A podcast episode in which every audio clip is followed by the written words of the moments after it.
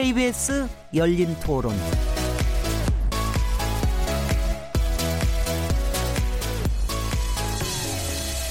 안녕하세요. 묻는다, 듣는다, 통한다. KBS 열린 토론 진행자 시민 김진혜입니다.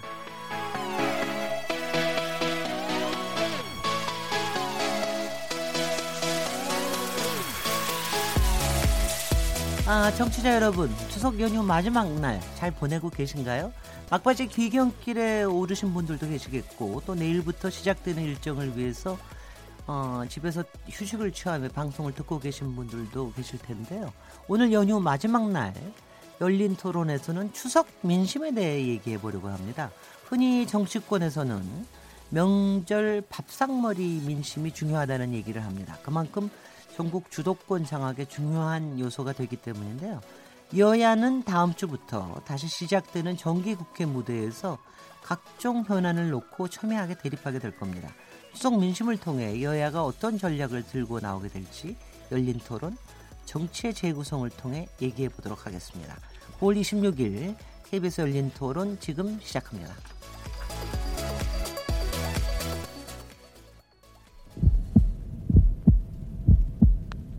살아 있습니다. 토론이 살아 있습니다. 살아있는 토론, KBS 열린 토론. 토론은 라디오가 진짜입니다. 진짜 토론, KBS 열린 토론.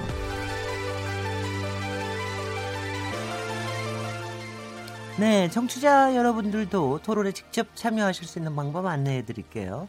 추석 명절 여러분의 가정에서는 어떤 주제들이 화두에 올랐나요? 남북 정상회담이나 경제 문제에 대한 내용도 좋고요. 또 그 밖의 주제들도 좋습니다. 뜨겁게 토론하셨던 내용이 있으시다면 어, 보내주시죠. 또한 어떻게 평가하셨는지 어, 문재인 정부에 대한 긍정적 내용과 또 아쉬웠던 부분들에 대해서도 구체적으로 문자 보내주십시오. 샤프 9730번으로 참여하실 수 있고요. 단문은 50원, 장문은 100원의 정보 이용료가 붙습니다. KBS 모바일 콩 그리고 트위터 계정 KBS 오픈을 통해서도 무료로 참여하실 수 있습니다. KBS 열린 토론은요. 어, 매일 0시 5분에 재방송됩니다. 그리고 팟캐스트로도 들으실 수 있습니다. 청취자 여러분의 날카로운 시선과 의견 기다립니다. 자, 그럼 오늘 어, 정치의 재구성. 왜 정치의 재구성을 수요일 날 하느냐? 바로 말씀 드렸던 대로 지난주에 저희가 월요일 날 하면서 얘기를 드렸죠. 월요일 정치의 재구성 항상 하는 코너인데 아마 추석 마지막 날 민심을 듣고 와서 정치의 재구성을 하면서 어, 새로운 또 주의를 열어보자 이렇게 얘기를 저희가 했었습니다. 함께 토론하실 패널 분들이십니다. 강기정 전 더불어민주당 의원님 나오셨습니다. 네, 추석 명절 잘 세셨습니까? 강기정입니다. 목소리가 좀 가라앉으셨어요? 조용히 했습니다. 네, 정태근 전 한나라당 의원님 모셨습니다. 예, 정태근입니다. 밝, 밝으십니다. 오늘도 방송 많이 하고 나오셔서. 네. 박시영 윈지코리아 부대표님 모셨습니다. 네, 반갑습니다. 박시영입니다. 아, 우렁차십니다. 배종찬 리서치 앤 리서치 본부장님 나오셨, 나오셨습니다. 안녕하십니까. 반갑습니다. 먼저 다 여쭤볼 거는 몸무게가 얼마나 느셨는지. 이미, 이미 늘어나 있는 상태라. 그런데 네. 별로, 별로 흔적이 안 남습니까? 네.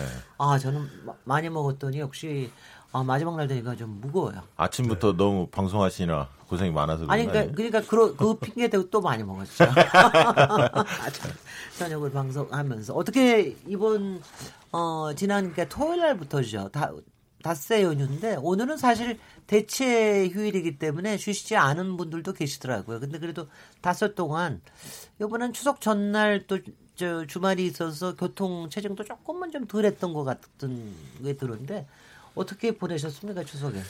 정, 정치인 예비 정치인인데 정치인들은 늘 명절 되면 괴롭죠. 여기저기 인사해야 되고 뭐 저 그 평소 같으면 안 해도 될 일부러 전화돼야 되고 찾아도 뵈야 되고 뭐 또 작은 선물도 서로 나눠야 되고 이런 일 때문에 명절이 결코 즐겁지가 않습니다. 아, 많은 예 네. 많은 그 대한민국 며느리 딸 여성들이 어렵다건데 사실은 정치인도 어. 힘들어요. 사실은 참.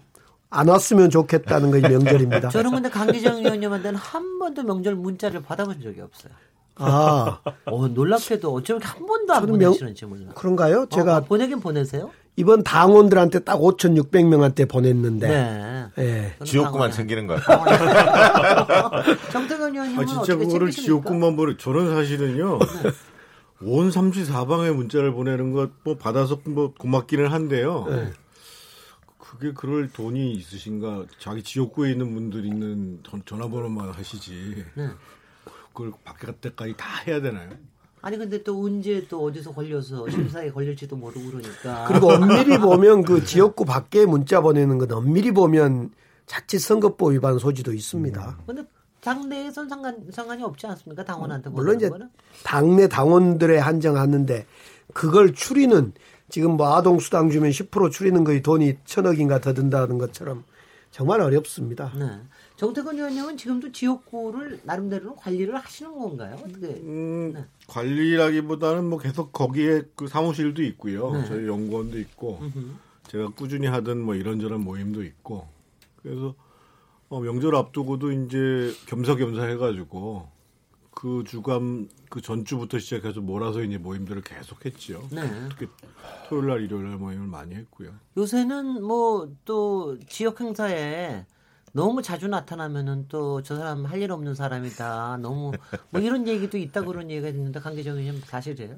그렇습니다. 이제 원외위원장들 처신하기가 참으로 어려운데요.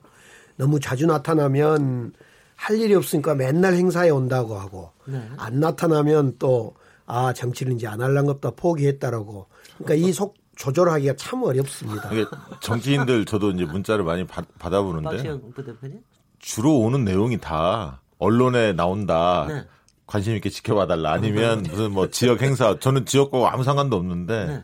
전화번호가 좀 노출되는 게 좀 있어서 오는데 정치 혈안을 가지고 예를 들면 부동산 문제나 뭐 민생 문제 아니면 또 이 평화 이슈나 어떤 정치 현안을 가지고 정치적 입장을 개진하는 정치인 평소에 거의 못 봤습니다. 그거는 문자로 할 일은 아닌 거예요. 아니, 그러니까 저는 가끔은 열 번을 보내면 한두 번은 적어도 자기 정치적 어떤 생각이 있으면 그런 것도 좀 받아보고 싶은데 네.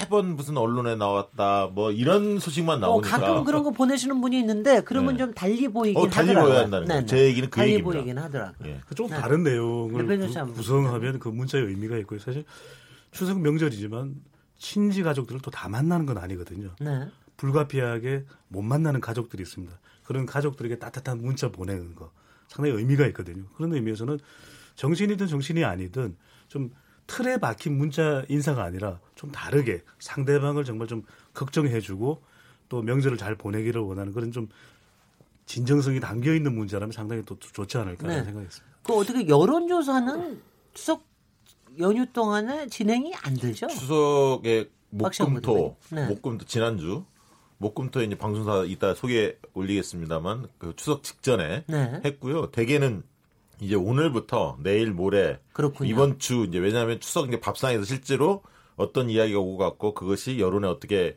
반영이 되는지는 이제 추석 직후에 하니까 사실은 이제 한 내일부터 본격적으로 여론조사 하는 데들은 어 시행하지 않을까 네. 생각이 듭니다. 뭐 여론조사를 아, 할수 그렇군요. 있긴 한데 네. 이런 문제도 있는 거죠. 왜냐하면은? 민족의 대이동이라고 하거든요. 그러니까 자기가 살지 않는 지역이기 때문에 사실 이게 전국적으로 디, 디스키게 됩니다. 그렇다면 뭐 주민등록상 거주지가 어떻습니까? 사람들 생각은 전부 다 고향에 가 있는데 네. 그래서 이때는 워낙 또 이동이 변화가 있는 시점이기 때문에 오히려 추석을 관통하고 난 이후에 하는 여론조사가 더 정확하다 이런 어, 이야기들도 그러니까. 하게 됩니다. 그 면접원들도 쉬어야죠. 아, 그래서 저도 그거, 그거 어떻게 하나. 아, 그, 아니, 그러니까 월화수로 간 게 굉장히 다행이군요. 네, 그렇습니다. 항상, 항상 네. 이제 뒷부분에 하기 원래는 때문에. 그러니까 자동 자동 응답 조사는 가능하거든요. 네네. 그런데 사실 추석 명절 때 이 가족들 만나서 이 송편 먹고 송편 빚고 또 그 언제 쪽 얘기하시는지 모르겠네요. 요즘 송편이 없나요? 아니, 송편은 먹지만 송편을 누가 빚습니까? 마트에 가면 빚나요? 많죠. 네. 마트에 아직도 아직도 빚는 곳이 있던데요. 네네. 아니, 지금 배정현 본부장은 옛날에 들은 옛날 동화책을 지금 읽으시는 아니, 거예요. 아니, 요즘에도 빚는 집도 있습니다. 네. 근데 이번 추석은 유독 그 우리 인천공항에서 밖에 나간 사람이 제일 아니죠, 많다 네. 그러잖아요.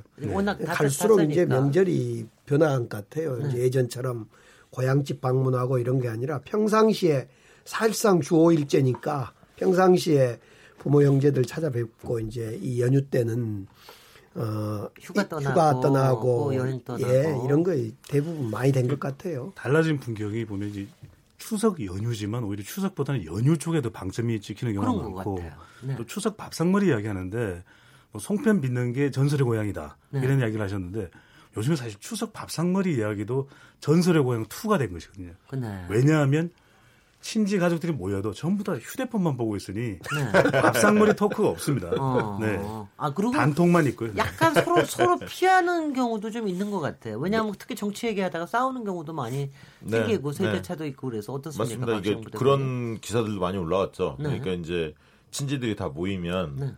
또 이제 입장에 따라 다 다르지 않습니까? 세대 간의 입장 차이도 좀 있고 특히 이번에는 어, 평양 정상회담 관련해서 이야기들이 좀 많았고 또 이제 자영업 하시는 분들이 가족 친지 중에 또 반드시 꽤 있지 않습니까? 한 분 정도는 또 이제 자영업도 어려움 또 부동산 문제 이런 것들이 있다 보니까 어, 약간 이제 민감할 수가 에, 있었던 것 같아요. 그래서 네. 저희 같은 저희 집들 저희 집도 모였는데 자영업 하시는 분이 계셨습니다. 근데 다행스럽게 그분은 우리 그 친지분들은 어, 재래시장에서 일하는 분들이었어요. 근데 네. 이번에 이제 이마트나 이런 어떤 대형마트가 일요일날 쉬었죠. 어, 일요일 날 쉬었잖아요. 네. 그래서 이제 재래시장은 이번에는 조금 경기가 괜찮았다고 합니다. 다행스럽게. 네. 뭐 그런 얘기들 오고 갔는데 아무튼 정치적 문제가 나오면 아무 조금 민감하니까 피하려는 그런 어떤 흐름도 있죠. 예. 근데 하여튼 요번에 첫째 주제는 아무래도 남북 정상회담 그리고 이제 유엔 총회 네. 참관과 나, 저 그러니까 이게 한미 정상회담. 여기까지가 지난 열흘 동안 그야말로 긴박하게 여러 장면들이 역사적인 장면들이 엄청나게 많이 나와서 이것도 이렇게 지나고 나면 또 어디에다가 포커스를 둬서 얘기를 해야 될지 모를 정도이지만 일단은 저 남북 정상 이 일련의 과정을 보면서 어느 어떤 장면들이 좀 인상적이셨는지 저 강기정 의원님은 저는 이제 오늘 페이스북에 이제 추석 뒤끝이고 그래서 제가 하나 올렸던 것이 그 아무튼 뉴욕으로부터 날라온 소식 방탄소년단 아, 그. 유엔 연설 이거 보세요. 이것도 정치를 아니고 아니, 아니. BTS가 더 인기가 높으니까. 그러니까요. 너무 그래서 우- 저희 가족이 이제 대학생 둘이어서 네 명이서 엄마 아빠 애들 둘이 네 명이서 그 연설무 연설 한 7분짜리를 들으면서 야 뭐냐 이거 정말 이거 대단하다 이런 얘기를 서로 이제 하면서 그 얘기 듣고 또 하나는 이제 어떻든 미국의 가장 그 보수적인 이 케이블 방송이라 할 수 있는 폭스뉴스 폭스뉴스. 예, 우리 문재인 대통령이 인터뷰했던 이것. 그리고 한 가지 굳이 더 한다면 이제 그 외교협회라 미국 외교협회라든가 아시아 소사이어티 또는 그 우리 아무튼 이 소사이어티에 연설했던 것. 이런 뉴스가 아무튼 저기 뭐야? 도대체 대한민국 대통령이 저런 데 가서 저렇게 막 해도 되는 거야? 네. 이런 충격들이 좀 방탄소년단하고 겹치면서 네. 대응하신 것 같아요. 네. 그거 참 저는 아무튼 뭐 그냥 긴장하고 들었습니다. 네. 예. 그, 저 내일 아침에 이제 문재인 대통령이 내일, 내일 우리 시간으로는 내일 아침 일찍 유엔에 유엔 그렇죠. 연설을 하죠. 어제 오늘 아침에 이제 트럼프 연설하고 네네. 내일 우리 문재인 대통령 연설하고 또 이틀 뒤에 그 어, 북한 외무성 이 외무성 네. 어, 이- 이용호 외무성하고 이렇게 아무튼 이 세 사람의 유엔 연설이 도대체 작년하고 어떻게 달라졌으며 서로 간의 상관관계는 어떤 거며 이런 이야기를 아무튼 주목하고 국민들 볼 거라고 보여져요. 그렇게 보입니다. 네. 네. 트럼프 대통령은 아주 큰 웃음을 주시, 주셨던 모양이던데 문재인 대통령은 어떻게 내일 오전에 뭐 상당히 상당히 저- 뭐 아주 저기 희망적이고 객관적이고 저 긍정적인 메시지를 내보내시지 않을까 이런 생각은 들긴 드는데요. 오늘 말씀하신 대로 오늘 폭스 TV에서 인터뷰한 내용이 상당히 좀 어떻게 보면은 좀 예상외로 조금 앞, 좀 앞서 나가는 거로 좀 보이기도 했는데, 어, 정태근 위원님께서 어떻게 보셨습니까? 이게 그 정상 그 평양 정상회담 3일은 뭐 사실은 내내 중계가 됐으니까 뭐 따로 말씀을 안 드려도 국민들 여러분들이 각자가 이제 뭐 강조점을 두거나 감동을 받은 부분이 있을 거고요. 어떻든 지금 문재인 대통령 입장에서 보면은 미국에 가서 상당히 이제 적극적인 행보를 하고 그 타켓이 이제 뭐 트럼프 대통령은 말할 것도 없고 소위 이제 이 관료 사회나 특히 이제 공화 이 공화당 주류 네. 그리고 보수적인 언론 여기에 맞춰져 있는 게 실제로 이제 그 제네바 합의가 깨져가는 과정에 있어서 뭐 그때 이제 북한도 약속을 이행한 것도 있지만 사실은 공화당 주류들이 상당 정도 사실은 이제 그 반대를 했던 그렇죠. 이런 부분들이 있었기 때문에 하시는데 결국은 지금 이제 오늘 특히 폭스 뉴스 같은 경우에는 그 문재인 대통령이 상응하는 조치가 반드시 제재를 완화하는 것을 뜻하는 것은 아니다. 그러면서 이제 한 측면에 있어서는 종전선언, 한 측면에 있어서 인도적 지원 이런 게 가능하지 않겠냐 이런 얘기를 강조하고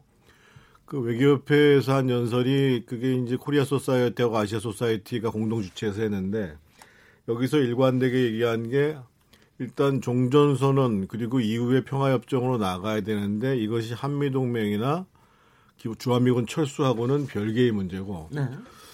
이게 그 심지어는 무슨 말씀까지 하셨냐면 통일이 되더라도 동북아의 균형체로서 주한미군 존재는 자기는 필요하다고 인정한다. 네. 이렇게까지 얘기를 한 것은 어떻든 그 미국 보수 진영에서 우려하지 말고 일단 일정 정도 상응하는 조치를 좀 빨리 내자. 그래서 대화의 속도를 좀 촉진하자라는 것에 대한 절박함이 있었던 것 같고 네. 아마 그 문제를 그러니까 우리가 지금 통상적으로 이전에 핵목록 신고하고 폐기하고 검사하고 이런 게 아니라 보면은 이 미사일 시험장 그 다음에 이제 영변 핵시설 이런 방식으로 가는 모양인 것 같은데 그래서 그런 과정에 있어서 어떻든 미국이 진전된 상황 조치를 좀 빨리 내달라 여기에 네. 지금 방점이 꽂혀 있는 것 같아요. 네, 그러니까 중재자 역할에서 이제 조금 더 적극적인 촉진자 역할로 이제 나가 나가는 그런 모습이 보이는 것 같은데 저도 대표님. 오늘 좀 네. 그 주목해서 본 게 종전 선언이 정치적 선언이다. 이게 무슨 의미인지를 좀 자세히 설명했던 것 같아요. 그래서 종전 선언이 이루어졌음에도 불구하고 만약에 비핵화를 북한이 주저하거나 또 지연을 시키면 얼마든지 제재를 강화할 수 있다라는 네. 것을 명확히 설명했고 말씀하신 대로 주한미군 철수에 대한 입장 그러니까 그건 동맹 차원의 한미 동맹 차원의 문제니까 평화협정 체결 이후에도 어, 지속할 수도 있다. 네. 이 입장을 냈고요. 그다음에 이제 기존에 합의한 후에 비핵화 합의한 후에 늘 북한이 어겼는데 이런 거에 대한 어, 불, 어, 불만들이나 의혹이 있으니까 그걸 달래주기 위해서 기존의 합의하고는 다르다. 이건 정상끼리 합의다. 네. 남과 북, 그 북과 미 이런 어떤 정상 간의 합의이기 때문에 북의 어, 비핵화에 대해서 어, 진정성이 가지고 있고 김정은 위원장의 어떤 비핵화 의지에 대한 확고한 의지가 있음을 알려냈고 그런 것들을 전반적으로 봤을 때는 트럼프 입지를 좀 세워주려고 하는 것 같아요. 전체적으로 네. 보면 그리고 뭔가 상응하는 조치가 반드시 따랐을 때 비핵화도 더 촉진될 수밖에 없다. 그래서 어, 종전선언 이런 문제를 너무 그거를 겁내할 필요가 없다. 네. 이 정치적 선언이기 때문에 그래서 어, 보수 미국 보수 그 층들이 갖고 있는 여러 불만, 의혹 이런 부분들을 해소하는데 굉장히 집중했다라는 생각이 들고요. 저는 저- 최근에 한 1년에 이제 여러 가지 그 평양 정상회담이나 한미 정상회담을 보면서 역시 제일 중요한 거는 신뢰가 아닌가. 정상끼리의 신뢰. 그러니까 남과 북 지도자끼리의 신뢰를 확인했고요. 세- 이번에 생중계로 다 보지 않았습니까? 네. 그다음에 이제 그 트럼프하고 문재인 대통령과의 또 신뢰 이런 것들도 이게 보여져요. 벌써 이제 일곱 번째 정상회담을 했고 수번 가까이 전화 통화를 했다고 해요. 지금 네. 문재인 대통령하고 트럼프 간에. 그래서 이제 상당히 그, 그런 어떤 문재인 대통령이 그런 부분에 있어서 그 또 아베 총리도 약간 그런 느낌이 들고요. 약간 신뢰감을 가지는 것 같아요. 네. 문재인 대통령에서 그런 면에서 어, 외교적인 어떤 입지 이런 것들이 상당히 우리 정부가 좀 확, 풀- 어, 풀어나가는데 데 도움이 어. 도움이 됐다 그런 생각이 듭니다. 폭스 뉴스와의 이 배종찬 본부장님. 인터뷰가 중요했던 이유는 이미 우리 국민들로부터는 신뢰를 또 남북 관계에 대해서 문 대통령의 성과를 확보한 셈이거든요. 네. 그래서 이 평양 정상회담 직후에 나온 이 공중파 3사의 여론조사 대통령의 지지율이 70%대로 껑충 뛰어올랐습니다. 네. 근데 여기서 중요한 것은 추가적으로 미국과의 관계에 있어서 트럼프 대통령하고의 관계 중요합니다. 또 하나는 미국의 전문가들 그룹과의 관계도 중요하거든요. 네. 이번에 그 다리를 놓는 시도를 했고 또 한편 폭스 뉴스 인터뷰가 중요한 것은 미국의 바로 국민들과의 신뢰를 확보하는 것이 너무나 중요할 수밖에 없는 것이거든요. 이세 가지 축을 가져가는 시도를 했다는 것이 좋은데 특히 지난 평양 정상회담 때도 이 빅데이터 분석을 해보면 가장 많이 나오는 연관어가 평화였거든요. 네. 이 폭스 뉴스와 인터뷰에서 아직 제가 봤을 때 가장 인상적이었던 부분은 그 빅데이터 가장 많이 나왔던 이 연관어를 또다시 문재인 대통령이 언급을 합니다. 이 브렛 베이어 앵커가 대통령님께서 우선순위를 두고 계신 것은 무엇입니까? 통일입니까? 비핵화입니까? 라고 물어봤을 때 문재인 대통령이 제가 가장 우선순위를 두고 있는 것은 평화입니다. 네. 그러니까 이 연관어가 이 미국의 여론 주도층을 움직일 수가 있는 것이거든요. 네. 내가 가장 강조하는 것은 평화다. 그리고 이 평화를 위해서 이 트럼프 대통령하고의 관계인데 앵커가 그 다음 질문을 또 합니다. 트럼프 대통령과의 관계를 어떻게 표현하시겠습니까? 우리는 친구 이상이다. 그리고 우리는 신뢰가 확실하게 확보됐다. 이 이야기를 하거든요. 그래서 저는 평화와 신뢰라는 단어를 유독 많이 사용하고 있는 문 대통령의 이런 전략적 접근이 아주 저는 좋다 이렇게 보여집니다. 예, 결국은 아마? 같은 생각 같은데요. 이번에 어, 내일 이제 뉴욕 아니 유엔 연설을 앞두고 정확히 두 지점을 만나는 거 아닙니까? 하나가 이제 어, 공화파를 비롯하는 외교 협회와 관계된 소위 보수층.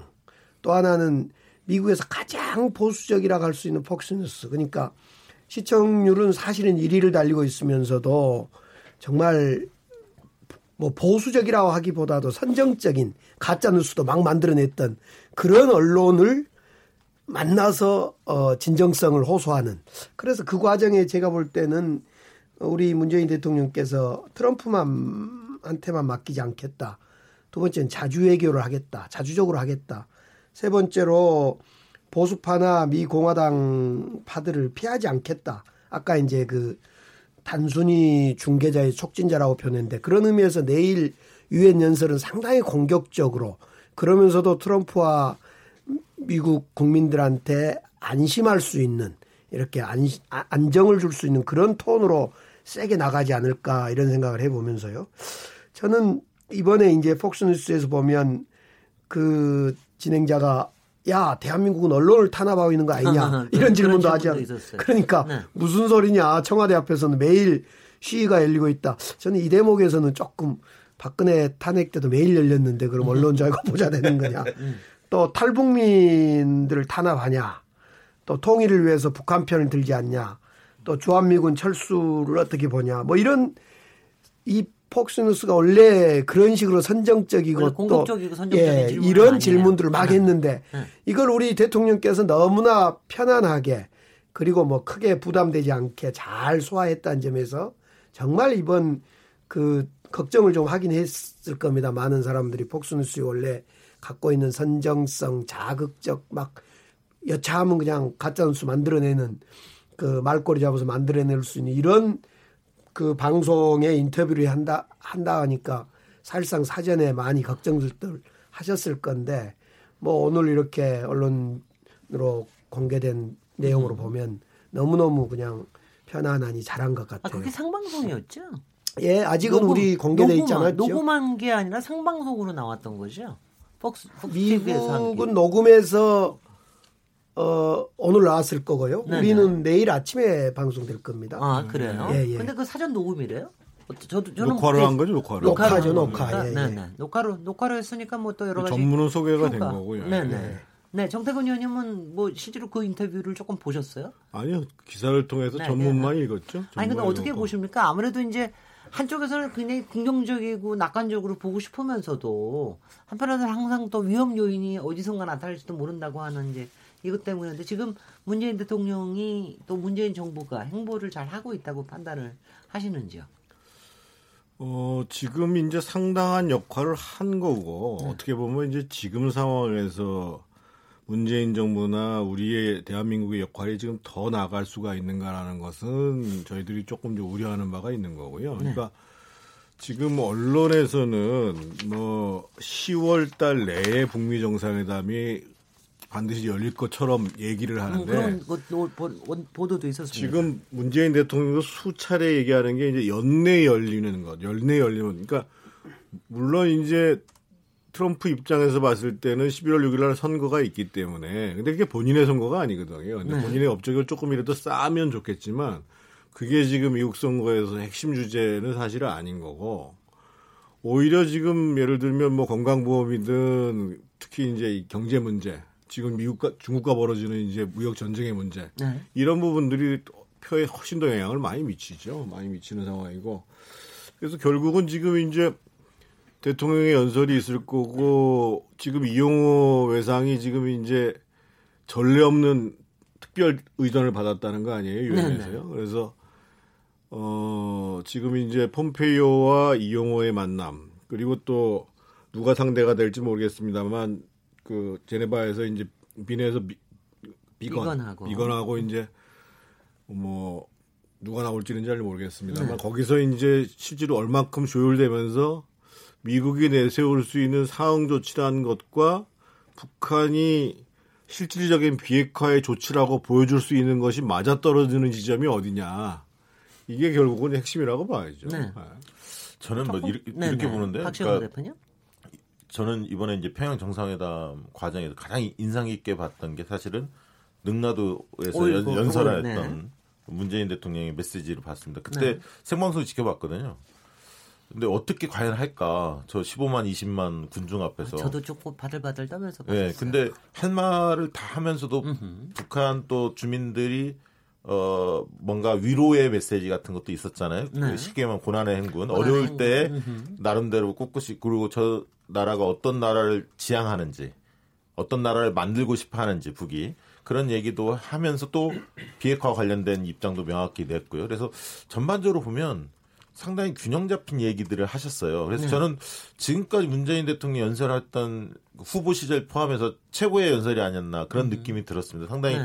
그게 뭐 연설을 그분이 굉장히 잘하는 건 아닌데 굉장히 감동이 있더라고요. 울림이 있었어요. 울림이 있었어요. 진정성이 네. 있었고 그래서 어, 이번에 이제 폭스뉴스 인터뷰한 것도 전문을 쭉 읽어봤는데 어, 아까 이제 여러 가지 답변하기 어려운 내용들도 있었지만 굉장히 지혜롭게 넘어가면서도 본인이 하고 싶은 얘기를 굉장히 솔직하게 얘기하는데 탄탄하게 준비가 돼 있구나. 네. 예를 들면 남북 간의 문제, 평화 문제를 어떻게 풀어야 할지, 종전선은 어떤 의미인지, 뭐 이- 비핵화는 또 어떤 의미인지에 대해서 나름대로 이렇게 상당히 설득력을 가지고 본인이 준비가 탄탄하게 돼 있다는 느낌을 받았어요. 그래서 이제 이제 외교안보 문제나 남북 문제는 어 예를 들면 대통령이 어디에 가서 발언을 하시더라도 어 상당히 이렇게 준비가 잘 돼 있어서 어 저는 뭐 그런 그쪽 이슈 대북 이슈 외- 외교 안보 이슈에 대해서는 어 큰 뭐 문제는 없을 것 같다 그런 네. 어떤 느낌 받았습니다. 네.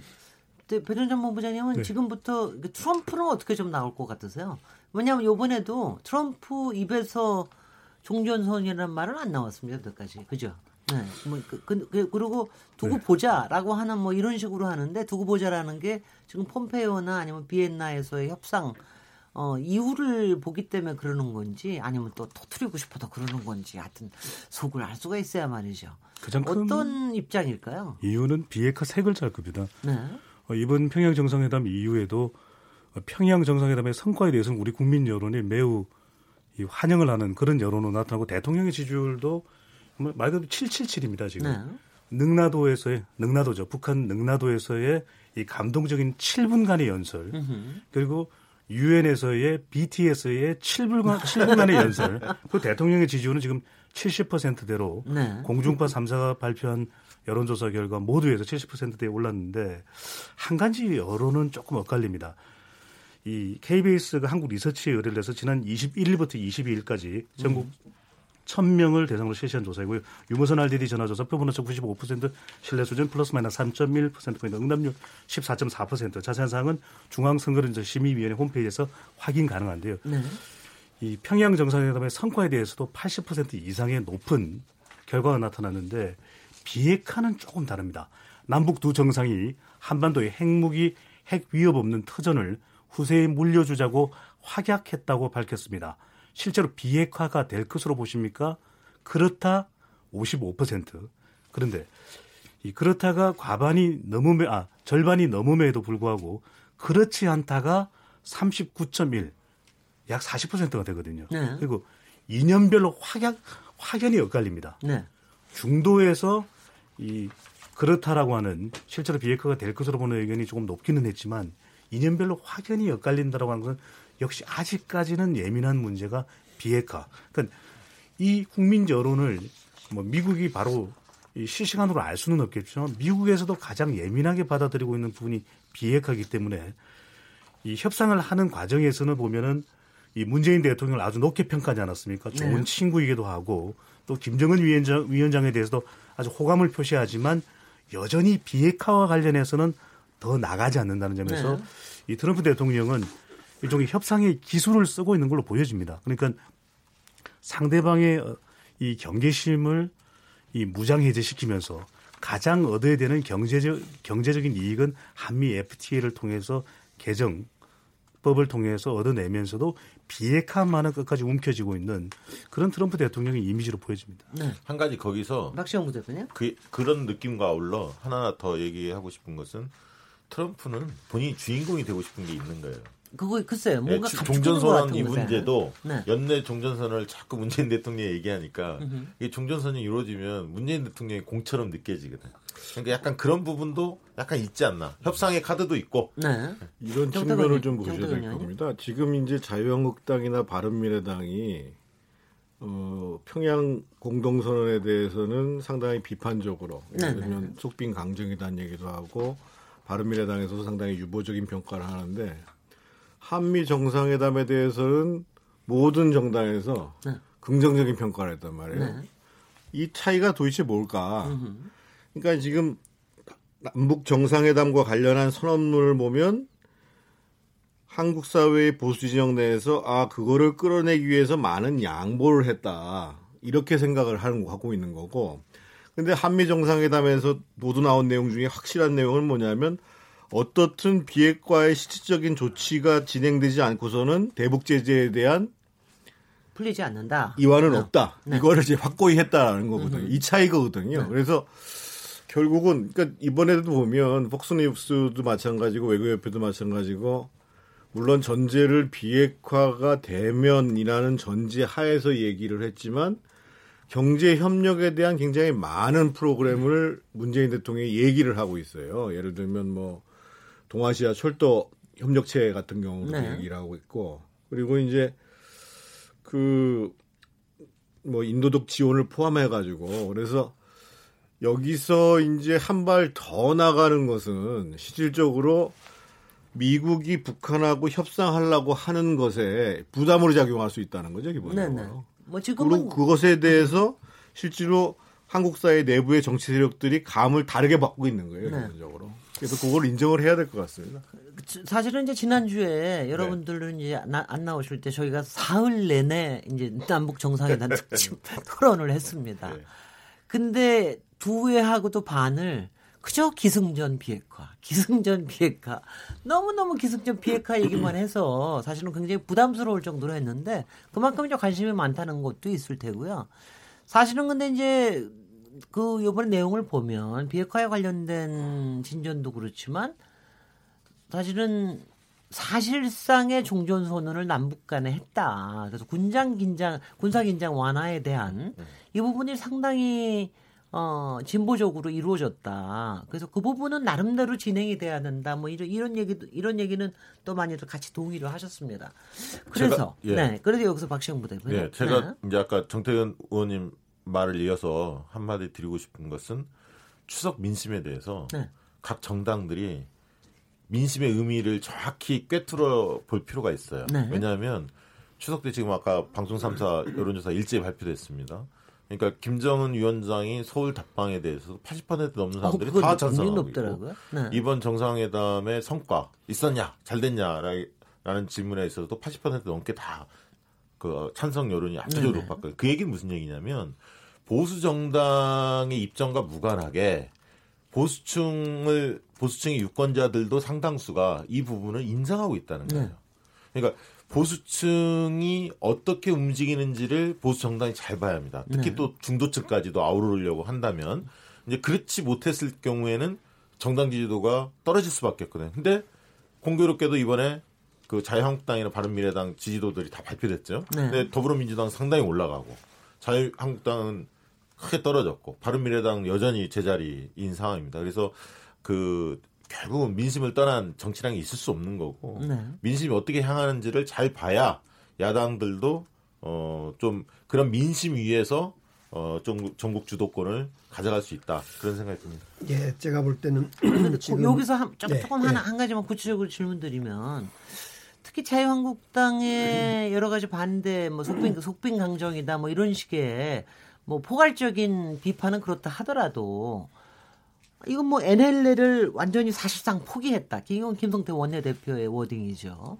이런 식의 발언 같은 거는 사실 조금 뭘 건드리는 것 같다는 그런 생각도 드는데 이런 네. 주장에 대해서 어떻게 생각하십니까? 우선 이번에 군사 협 합의문 합의서 부속 합의서에서 NLL을 포기했다라고 발언하는 것은 사실에 부합하지도 않고 그 내용은 있지 않는 팩트입니다. 네.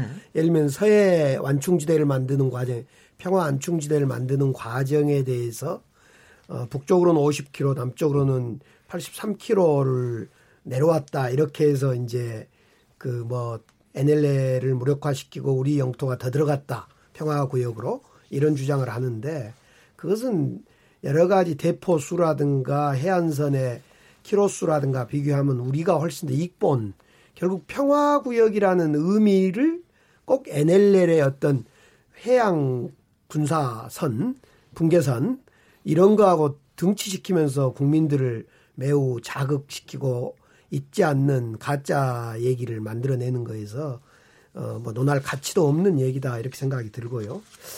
저는 이번에 이제 비핵화하고 종전선언에 대해서 오늘 그 앞서 말씀 우리 나눈 폭스뉴스에서도 문재인 대통령이 그런 말씀 하셨는데 종전선언을 미국에 하는 것은 북한이 비핵화를 안 지키면 언제든지 폐기해 버릴 수 있는 정치적 선언이다. 네. 그런 점에서 지금 굳이 따지면 북한과 미국에서 비핵화 추진과 물론 비핵화 추진을 이제 어떤 핵리스트를 신고하고 사찰 검증을 받고 궁극적으로 폐기하는 과정의 어떤 일부분을 비핵화한다는 거겠죠.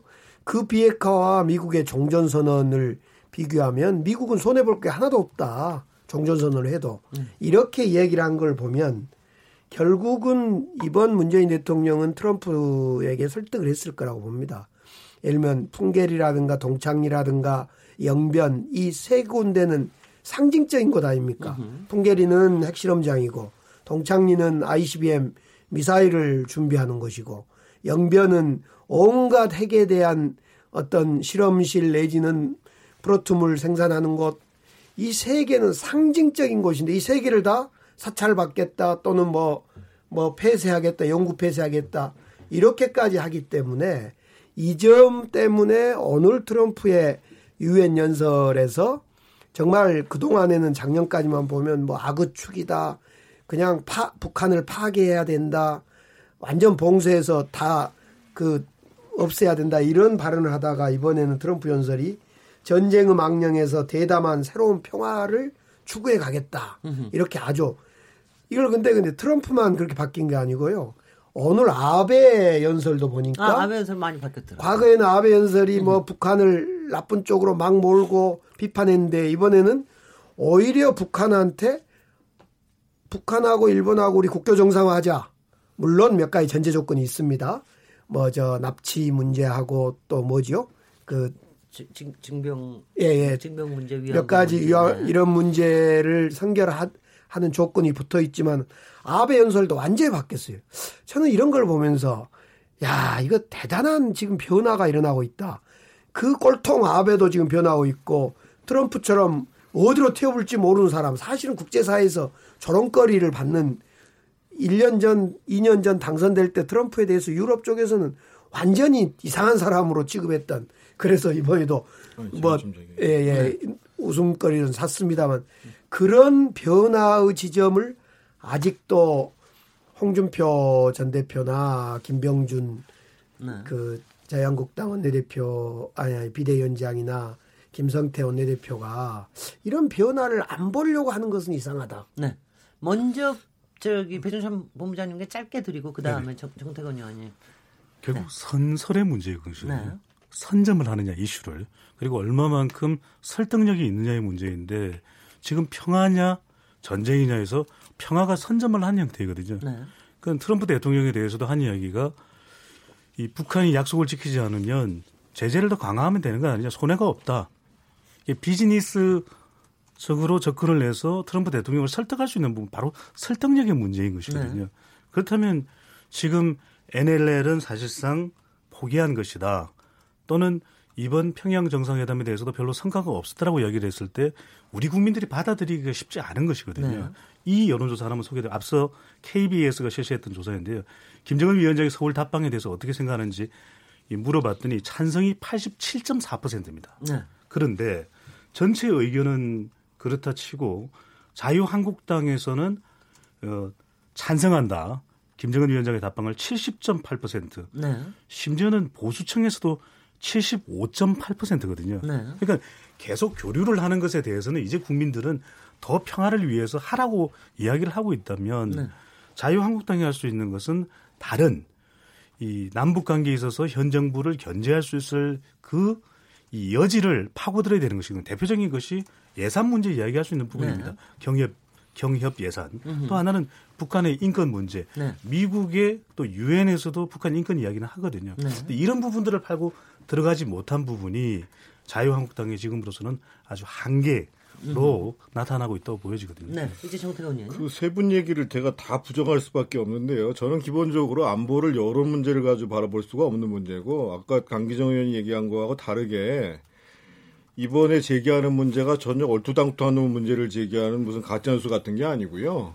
전문가들 사이에서 다 논란이 되고 있는 문제예요. 이번에 남북 군사합의의 내용은 다섯 가지거든요. 크게 지상에서의 적대행위 중지, 해상에서의 적대행위 중지, 공중 적대행위 중지, DMZ 내 지피철수, 한강 하구 공동이 다섯 가지예요. 다섯 가지는 이 중에서 논란이 없는 것은 딱 한 가지입니다. 지상 적대행위 중지, 양, 양, 양 남북의 5km씩 완충지대를 만드는 거고 네. NLL 문제 같은 경우에는 가장 기본적으로 지금 뭐 국방부에서 처음에 발표도 황당하게 했을 뿐만 아니라 기본적으로 해안포가 저쪽이 더 많다고 얘기를 하는데 네. 저쪽은. 해안선으로 돼 있어서 야포가 공격을 하는 겁니다. 네. 그러니까 우리가 NLL이 중요한 이유는 거기에 우리 영토인 서해 5도가 있다는 거예요. 네. 지난번에 연평도를 포격하는 게 해안포가 아니고 야포가 하는 거예요. 네. 야포는 어디서든지 연습하고 들어와가지고 조준사격하면 되는 거예요. 근데 우리는 그런 우발 상황이 발생했다고 하면 어디서 와야 되냐? 평택에서 와야 되는 거예요, 함대가. 네. 그러니까 요 지금 요 적대행위 중지 구역에 있는 건 우리 해병대가 있어요. 그 K9 자주포가 있고 뭐 다연장 로켓이 있고. 네. 그 그거 가지고 너무 깊이 들어가 주시지 아니. 그래서- 왜냐하면 이게 아니, 아니, 해석이 아니 그래서 제가 말씀드리는 게 네. 제가 심하게 말씀드리면 이 문제 때문에 비주는 물 건너갔어요. 네. 그리고 이거를 실제로 따져 봐야 될 문제거든요. 이 공중 문제도 마찬가지예요. 공중 문제에 있어서 우리가 정찰 능력이 1종, 2종, 3종에 있는데 그 중에. 일정 엄, 엄두 아니 왜, 왜 그러냐면 네. 강기정은 아니, 그렇게 얘기했기 때문에 그러는 거예요. 예. 말도 안 되는 주장이라고. 네. 한 가지만 제가 아니, 반론. 아니, 아니요. 제가- 아니, 아니, 한 내가. 얘기하는 아니, 것은 논란이 드릴게요. 있을 수 드릴게요. 있다니까요. 네. 논란이 있을 수 있고 전문가들 사이에서도 굉장한 문제인 거예요, 이게. 그래서 아니, 앞으로 네. 실질적으로 국회에서 이 문제 하나하나를 검토를 하면서 실제로 안보에 구멍이 생기는 건지 예를 들어 요 얘기만 제가 드리겠습니다. 이번에 군비 통제 절차의 문제가 뭐냐면 통상은 실내 구축을 하고 그 다음에 우발적 사고가 날 수 있는 모든 부분에 대해서 공동의 조사를 하고 상호가 어떤 장비로 하는지 그리고 그 중에서 운영 장비를 어떻게 통제할 것인가를 하고 그 다음에 다시 검증에 들어가요. 근데 이번에는 어떻게 했냐면 실내 구축은 끝났다는 걸 전제하에서 각각 현재 눈에 보이고 있는 운영 장비 중에서 몇 가지를 통제하자. 이렇게 된 거예요. 그러고 아. 난 다음에 사후적으로 군사 공동위원회를 통해서 검증하자 이렇게 된 거예요. 네. 이거를 국회에서 논의를 안 하면 누가 논의를 하는 아니 아니 말이에요? 뭐 그건 당연하고요. 그래도 저희가 지난번에도 이 얘기를 제, 제대로 못해서 군 군사 이번에 군사 합의에 관련된 부분은 별도로 토론을 해서 네. 지금 왜냐하면 서로들 양쪽에서 해석이 굉장히 분분하기 때문에 그러니까 절대로 말도 이안 되는 주장이라고 얘기하면 안 된다니까요. 아니, 그래서 엄청난 그 논란이 부분에 있는 대해서는 사안이니까요. 이제 이 논란하고 뭐 국회에서도 계속해서 얘기를 할 겁니다. 짧게 한 아, 네, 말씀만. 짧게 짧게 지금. 서해 평화구역 강기정 의원님. 135km를 설정하는 문제는 말 그대로 평화구역 내에 여러 가지 훈련을 하지 않고 평화구역을 설정하는 문제고 NLL 문제와는 전혀 다른 거죠. NLL에 기초하여 우리 서해안을 지키는 문제, 방위 문제, 서해 오도를 지키는 문제는 아무런 이번 평화구역 문제하고 상관없이 계속 그대로 지금까지 해오던 대로 하는 겁니다. 음. 그런 점에서 NLL과 이 NLL의 문제가 아니다, 말도 안 된다 이런 이야기를 했던 거죠. 네네. 약간 이것도 다음에 또 다시 네. 제대로 요, 요 사안 가지고 얘기할 때 붙어보도록 하고요. 어, 남북 정상회담과 어, 한미 정상회담 그리고 유엔 총회 얘기는 여기서 좀 마무리 짓고 잠시 쉬었다가 돌아오도록 하겠습니다. 지금 여러분께서는 KBS 열린 토론 시민 김진애와 함께 하고 계십니다.